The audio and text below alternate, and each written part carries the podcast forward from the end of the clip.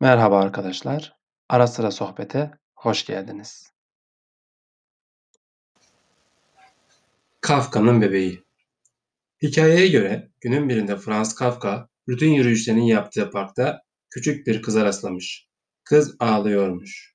Oyuncak bebeğini kaybetmiş ve bu onu oldukça üzmüş. Kafka bebeği onun yerine aramayı önermiş ve ertesi gün aynı nokta buluşmak üzere sözleşmişler. Sonra Kafka vakit yitirmeden eve koşup bir mektup yazmaya başlamış.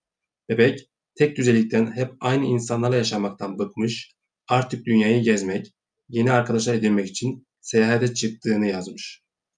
Bu mektubu buluştuklarında kendisini okumuş. Lütfen benim için kederlenme. Dünyayı görmek için uzun bir yolculuğa çıktım. Sana başımdan geçenleri anlatacağım diye de eklemiş mektubun sonuna. Bu birçok mektubun ilkiymiş.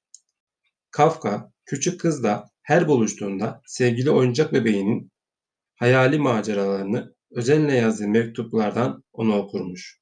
Küçük kız da bu şekilde avunurmuş. Derken gün gelmiş, görüşmelerin artık sonu gelmiş.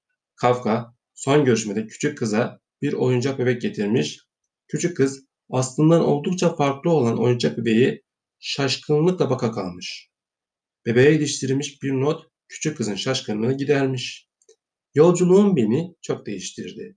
Uzun yıllar sonra artık bir yetişkin olmuş olan küçük kızımız gözü gibi baktığı bebeğinin gözünden kaçırdığı bir çatlağının içine sıkıştırılmış bir mektup bulmuş.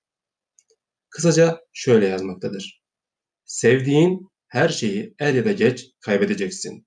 Ama sonunda sevgi başka bir surette geri dönecek. Dinlediğiniz için teşekkür ederim. Bir dahaki podcast'te buluşmak üzere.